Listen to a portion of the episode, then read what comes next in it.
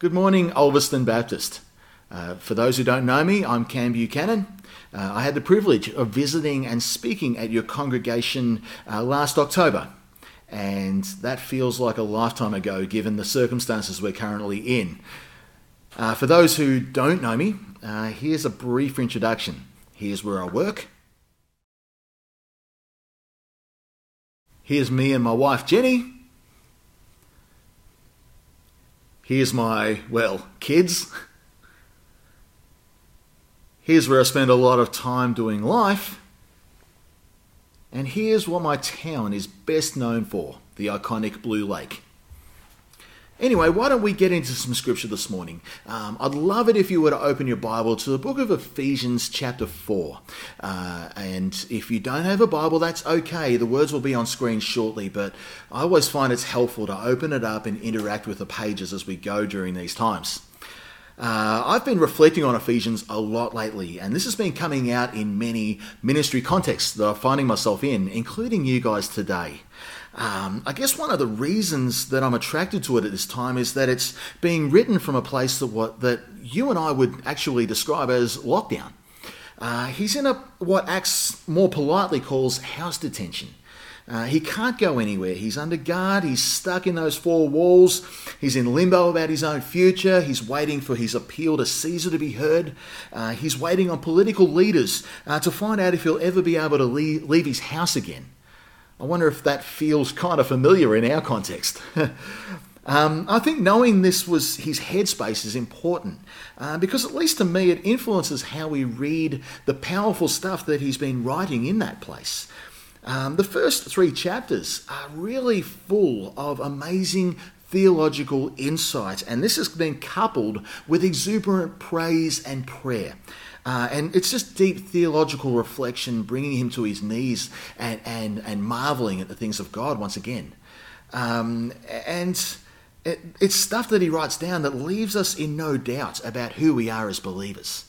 Uh, there's insight about our standing in these chapters. We're chosen, we're adopted, we're redeemed, we're forgiven, we're part of God's predestined redemption narrative from before time. And we're told here that we can treat all of this as a certainty because God has left a really powerful down payment of our hope within us. The Holy Spirit is the deposit, the pledge of what is to come for us. And there is insight about the supremacy of Christ in these chapters too. He is risen. He's seated at the right hand of the Father. He's ruling over all things, and he is the head of the church. And out of this supremacy, we're told there is grace that saves us, that isn't dependent on our works. For me, and I think this is soon to be pertinent for you guys in Ulverstone also, the standout idea in play throughout all this is how Paul describes you and me as believers. His pet phrase for believers all through this letter is this that we are in Christ. Every time you see this phrase throughout Ephesians, he is describing our status. And this may be a nod to things that Jesus has already said uh, in John 15, a passage that will no doubt turn up in your He Still Is series. Uh, Jesus says, I am the vine, and you are the branch. Remain in me as I remain in you. It's an amazing thing to view your faith not as a process of trying harder and harder to do the right things but simply abiding in Christ. I wish I had the time to explore this in a lot more detail with you, but I really need to get into our feature passage today. So hopefully your Bibles are open, and we are going to read uh, from Ephesians chapter 4, verses 1 to 6 today, and we'll do this in two halves as we navigate this passage together. As a prisoner for the Lord, then, I urge you to live a life worthy of the calling you have received. Be completely humble and gentle. Be patient, bearing with one another in love. Make every effort to keep the unity of the Spirit through the bond of peace. So, Paul is describing himself in a really interesting way here. Uh, we've read it as prisoner for the Lord in what we just read there, but the better way to read it from the Greek is, in fact, prisoner in the Lord. Uh, this is the same word used here as when he describes our faith status. Uh, when he says we are in Christ, Uh, Paul is actually saying that he's a prisoner. That's his truth, that's his physical reality. But although he's in house arrest, although he's in lockdown, his identity is not tied up in his prison. It's not tied up in his circumstances. He is a prisoner, that's his reality, but he is still in Christ. Uh, that alone might be worth the broadcast to some who are tuning in this morning. So we have here a fellow believer in Christ who happens to be in lockdown at this time who has just laid out three chapters of profound theology and praise for us to, to deeply reflect on. And with all that behind him, he now asks us to consider how we as believers will live that theology out.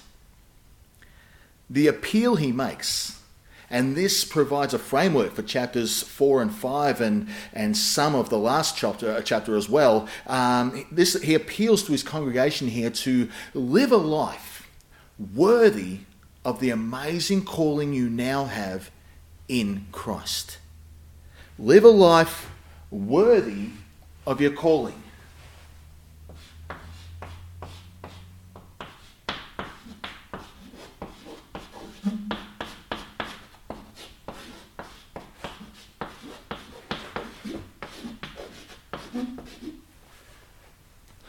Life worthy of the call we have. A life lived worthy of this calling has some clear attributes. Uh, and these six loaded verses show us a great foundation from which this worthy life gets lived out. Uh, let me flesh this out a bit. He tells us this that we have the, the trait of humility in, in this. This is a foundational thing for all believers who live this worthy life. Humility. The idea in play here is the lowering of our view of ourselves. Uh, this trait leads us to a healthy biblical perspective of service where we find joy and fulfillment in it, not just something we feel obliged to do. There's joy in service uh, through the trait of humility in our lives. We have this other one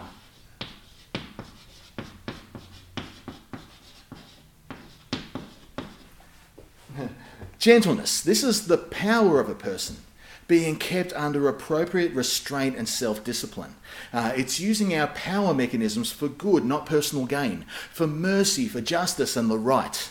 Um, it's the fruit of the Spirit that enables us to correct others appropriately and it facilitates restoration in, in doctrine, in relationship, and fellowship with each other. Uh, we see that, this in, um, in Galatians. Um, we have patience.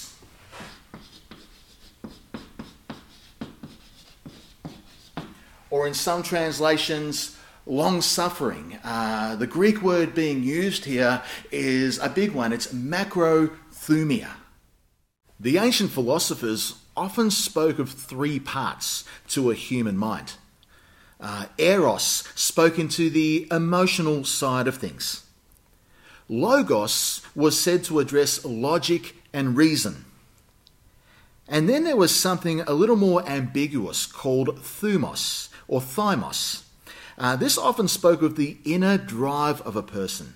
Uh, these would be the things that motivate us and drive us. This would be the causes that we stand up for, uh, the sense of purpose that we have, the fire in the belly that we all sort of carry at times.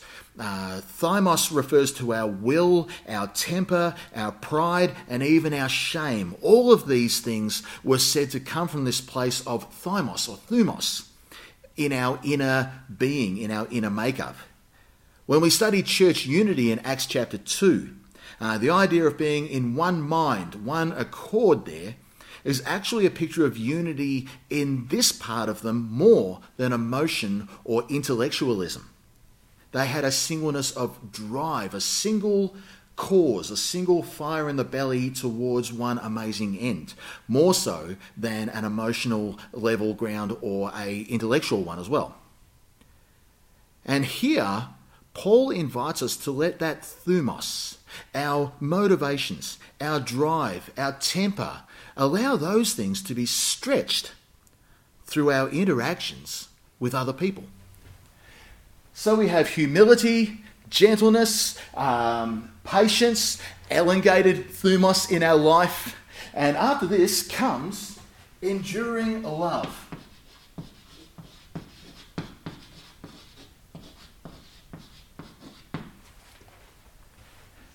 This is bearing with others in love. This is choosing to be invested in others and loving them. This is the ministry of Jesus right there. We see this in the Gospels.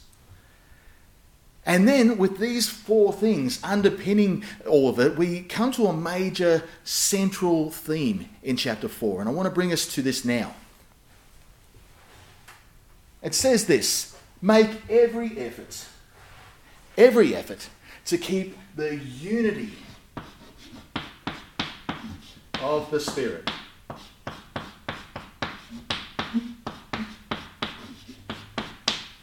Unity of the Spirit with the bond of peace. Now, Paul has already shown us some key things in Ephesians. Uh, in chapter 2, he tells us that, that together we become members of God's household, and that in Christ we are joined together to become a holy temple in the Lord. We become a dwelling place for the Spirit of the Lord within us. In chapter 3, we are shown that both Jews and Gentiles uh, have been brought together into one body, which is called the church. And this is to be an entity that displays the wisdom of God to the world. We are all brought together by God's Spirit. A unity exists in our midst as a church, which is given by grace. And in this unified space, God's wisdom is put on display, it's put on show for the world to see. God clearly has a vested interest in this. And the Spirit's presence is a key part of our new identities in Christ because of this. And as we consider the invitation to live worthy of our calling, we learn that protecting that unity in the Spirit is part of the call, protecting what we have in this space. And we do this with what Paul calls the bond of peace. This word bond here and prisoner in verse 1 are carefully chosen by Paul because they are related words to each other. Consider this under arrest, Paul is bound to a guard. Think shackles or handcuffs here. In Paul's mind, those who value their calling bind themselves like a willing prisoner to the unity they have. And this shackle, this way they bind themselves, is with the most ja- gentle shackle of all. It's the bond, the shackle of peace.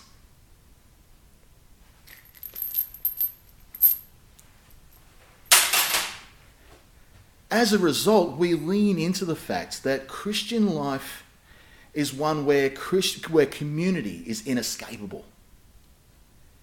Christianity is a team sport. Therefore, in Paul's mind, humility, patience, enduring love, and peaceful unity are the foundational traits of what the worthy life looks like. We're going to read a little bit deeper into this now. Let's go into verses 4 to 6. There is one body and one spirit just as you were called to one hope when you were called. One Lord, one faith, one baptism, one God and Father of all, who is over all and through all and in all. Paul asked us earlier to work for unity, to bind ourselves to it with a gentle handcuff that is called peace. And now he shows us seven key ways that unity is expressed through the church. Uh, we see seven forms of oneness for us to find common ground on. Uh, and first, we see that unity is expressed in one body. We're told already in chapter 1 that Christ is head of a body called the church.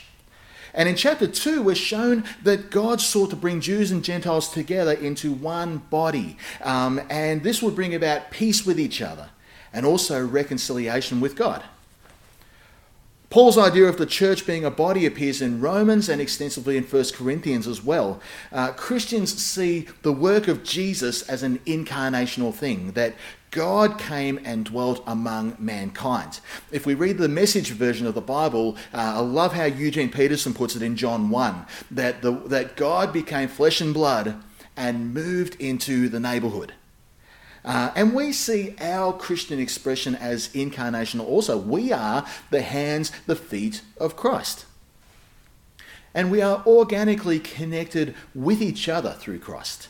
Uh, and the scriptures offer us many metaphors to drive this point home for us to understand. I've been inspired recently by an article by a preacher named Brian Zahnd. Now, he and I don't always see eye to eye on things. There's some conclusions he reaches that I don't share. But in this case, I think he's onto something when he, with his recent article, which says, "Don't let this pandemic turn us into Gnostics." The ancient heresy of Gnosticism was a very complex thing, uh, but one of its problems was that it denied the incarnational nature of Christ. Uh, it stood in opposition in some ways to the flesh and blood humanity of Christ, uh, and in other ways, it stood in opposition to the deity of Christ. It was a complex thing. Uh, John's Gospel, as you guys are exploring uh, in other sermons with Pastor Louis and others, uh, that is written by John to combat predominantly Gnostic thinking in the life of the church. Uh, Gnosticism, in some ways, looked at salvation as a way of escaping the apparent evil material world. Um, it looked at various forms of disembodied faith expression, both in the temporal and in eternity.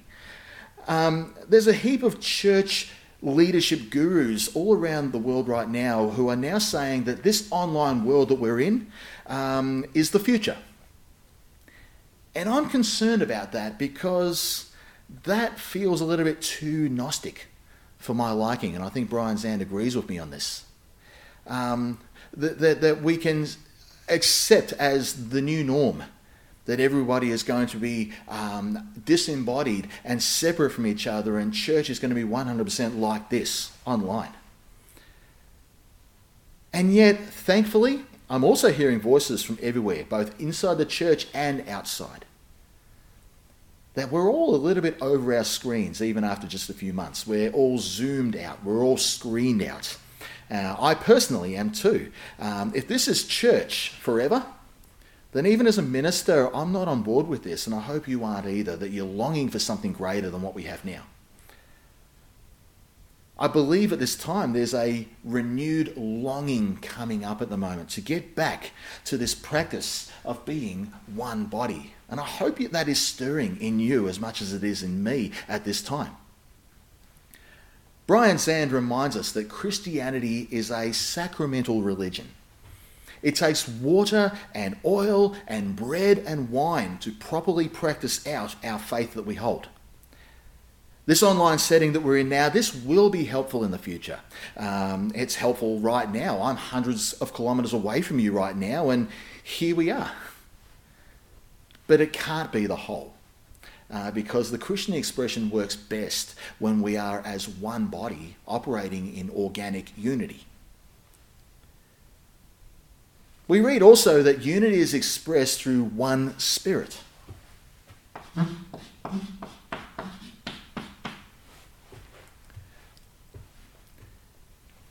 This Holy Spirit has been present in all that Paul has written so far. Uh, it's almost like he's the glue that is pulling all of Paul's doctrinal ideas together. In chapter 1, this one Spirit is the deposit of what is to come. He's the down payment, as it were, of the hope that the church in Ephesus and we by extension hold. It's important to note here that part of everybody's salvation story is the involvement of the Holy Spirit. It's not just something we speak about in terms of charismatic gifts, but we're told in 1 Corinthians 12 that we can't even say Jesus is Lord unless the Spirit is active in us to lead us in that direction.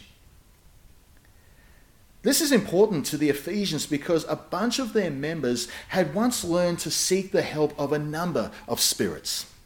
Uh, there is ancient magician literature that explain the benefits of having a familiar spirit at your disposal. Um, if you've ever seen the movie with Nicole Kidman and Daniel Craig, The Golden Compass, and, and they, they would walk around and they had this this thing called a daemon, a spirit animal, uh, getting around, you might get a feel for how this Ephesian idea played out.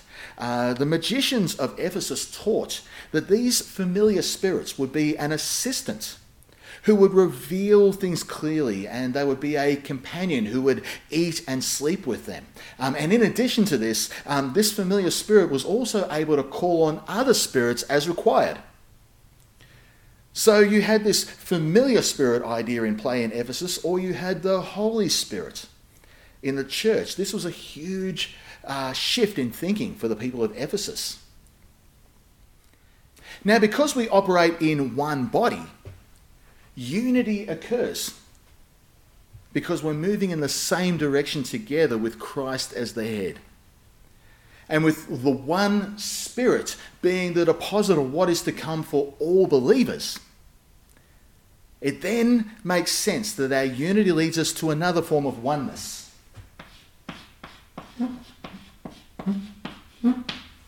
One hope. For me, that is something worth thinking about.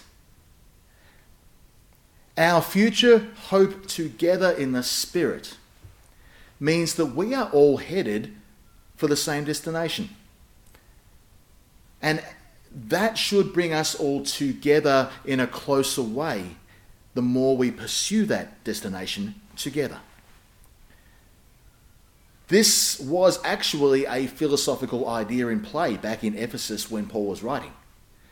Uh, as two people were looking to the same destination. Think like a, a couple, a husband and wife, as they had their common goals of what they wanted to achieve in their life. As they pursued that, they were coming to the same thing. And think like a triangle, they were kind of coming together more and more as they pursued this one thing. If everyone's pursuing their own agendas, then nobody draws anywhere closer. At very best, we draw parallel but together with it, when the destination is the same and when the outcome is the same for all believers, it by its very nature brings us together to the same hope. It builds unity in us when we all know that we're in this together, pursuing the same thing.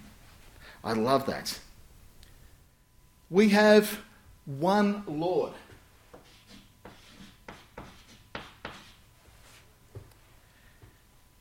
This had challenges right there and then for the Romans, the Jews, and the pagans alike. Uh, Caesar wanted annual acknowledgement as Lord. Uh, it made life a whole lot easier if you were willing to go to a local shrine to the emperor and make that annual confession whether you meant it or not. Uh, Artemis was widely worshipped as the Lord above all the cosmos. Uh, she was considered the supreme deity in their midst. She ruled over heaven, earth, and the underworld. Um, the Greek speaking Jews um, would state a daily confession, including the phrase one Lord, to describe Yahweh, the God of the Old Testament. And one Lord here in Paul's words is absolutely unmistakably Christ. Artemis and Caesar would lose their title for good. And the Jews would need to give Jesus the same identity, title, and authority that they gave to Yahweh. In all cases, old mindsets fell, and, and Christ is elevated above all things. We need to reflect on that just for a moment. Um, has something other than Christ been getting lordship lately in our life? Has Caesar wanted to be Lord? Has, has uh, the, the, the ideas of the world around us trying to, um, the, and the, the way of the kingdoms of the world trying to overrule the things of the kingdom of God in our life in any way? Jesus must be Lord over those things. Um, are other religious mindsets or other um, uh, things, other things demanding our trust that Jesus is saying, trust me with those things?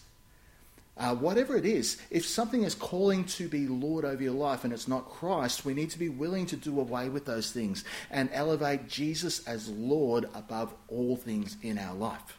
If you're listening here, you're a friend or a family member associated with someone at Ulverstone Baptist. Uh, maybe you are just for the first time considering that idea. Um, who is Lord of your life right now? Is it Jesus or is it something else or is it even ourselves?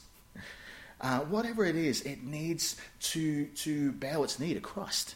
Jesus wants to be Lord over all, and it's a free place to be. It's a wonderful, freeing space when Jesus is Lord of all.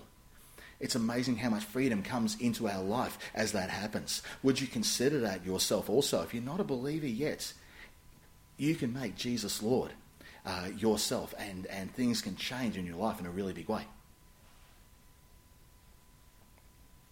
We have this one faith.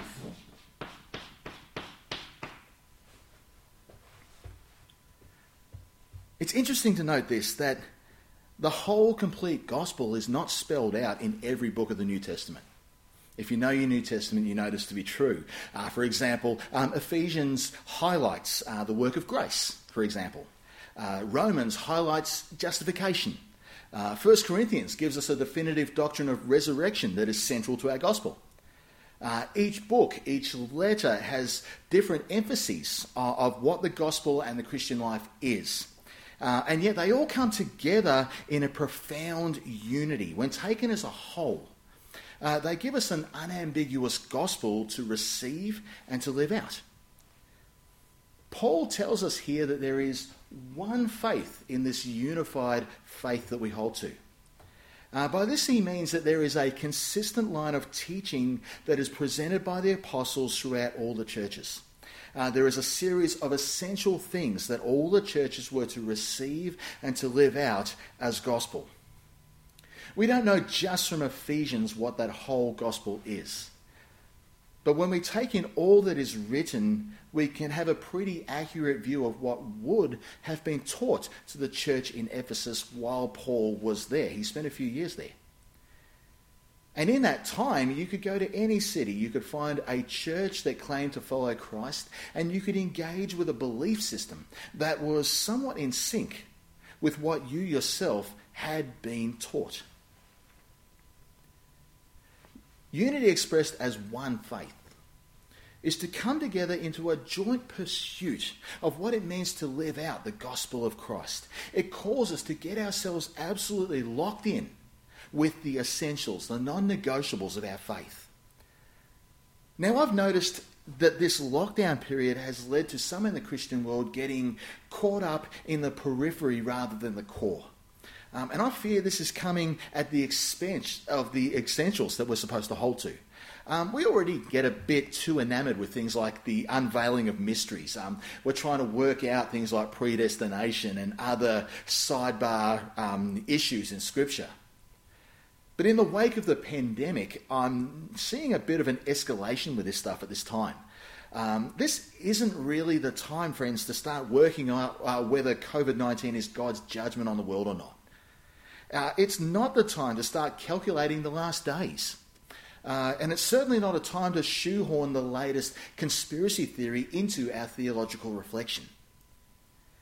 Instead, I believe this is our chance to work out how our gospel essentials speak into the world and what it needs right now. The basics and the non negotiables of our faith right now is exactly what the world needs. I am utterly convinced of that, friends. So let's work on getting those things nailed down. And then we get a chance to show the world around us how to live those things out. Our unity in the core at this time will ensure we don't end up dividing over all the frayed and mysterious edges. In the 17th century, there was a Lutheran preacher, uh, Rupertus Meldenius, and he suggested that we think like this In essentials, unity. In non essentials, liberty. And in all things, charity. It was his way of saying, you know what, there are peripheral things. Let's use a bit of liberty and freedom of conscience as we navigate those things, but also hold fast to the things that really matter. And as we navigate it all, love each other deeply as we do so. There is one baptism.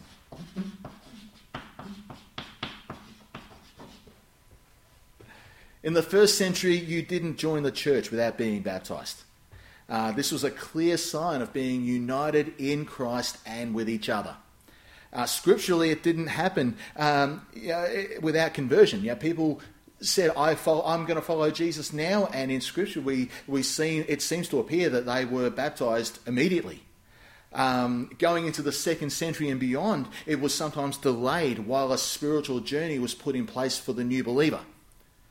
But discipleship always involved this practice of baptism before bringing a person into full Christian community.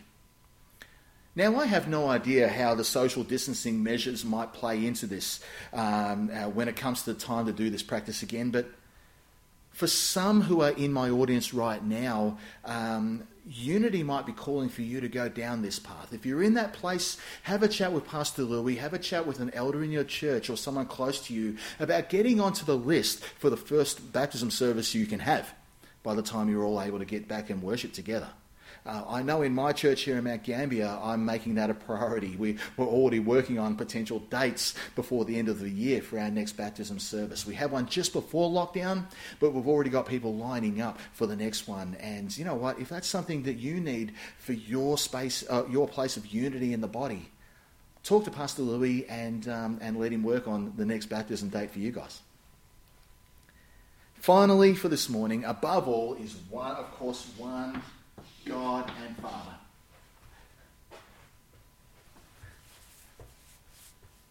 If we are in Christ, let there be no worship to anything or anyone else from this day forth.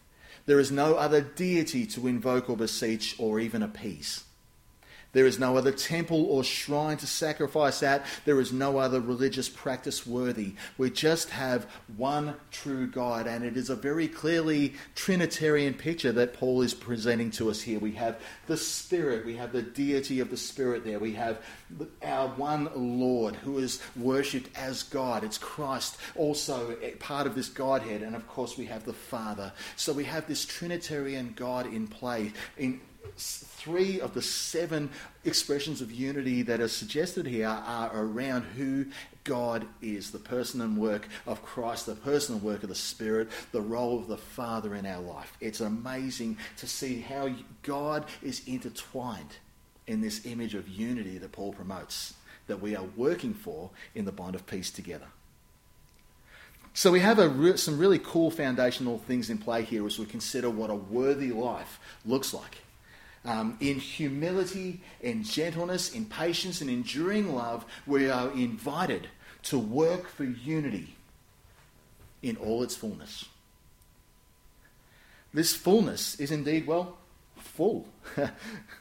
Paul gives us seven ideas on how this sense of unity or oneness plays out. I love it. So, to reiterate this, we have one body, we have one spirit, one hope, one Lord, one faith, one baptism, and one God. If after this message you are brave and you go to read verse 7 and beyond, you'll see that this sort of unity then sets us up for some amazing grace based, diverse ministry. And I love how it folds out from the position of unity, diverse ministry will flow.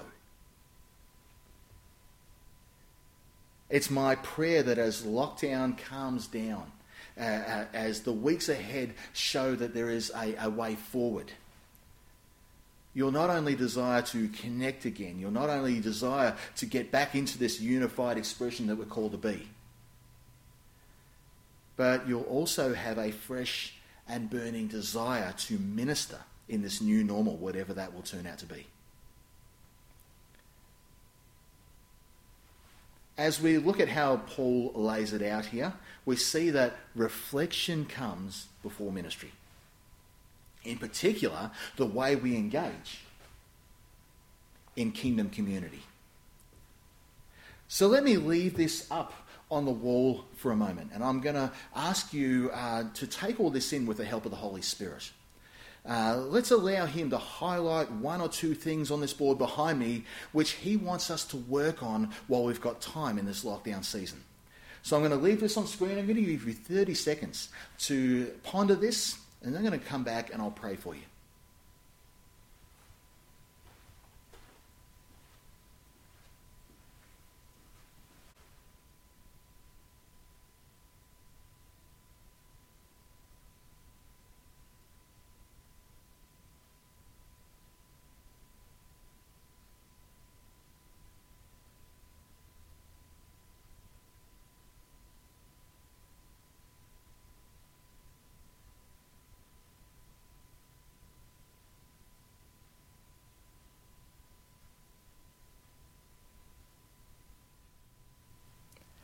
So, John 17, verse 20, Jesus prays this My prayer is not for them alone.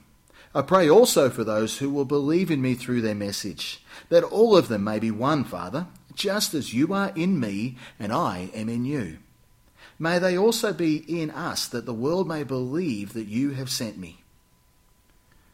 Jesus prayed that we would be one. Paul writes that we need to pursue this idea of being one. Let's do those things and commit to doing them because some great ministry lies ahead for us when this lockdown period is said and done. If you've been challenged today about who your one Lord is, can I ask you to speak to somebody in your lounge room right now about what that might mean to you? Jesus wants to be your one Lord. Will you surrender all things to Him this morning? Speak to your pastor, your elders, or speak to uh, the people in your room who actually know about this thing called Jesus, this faith that we have. And ask them what it means to make Jesus Lord of your life.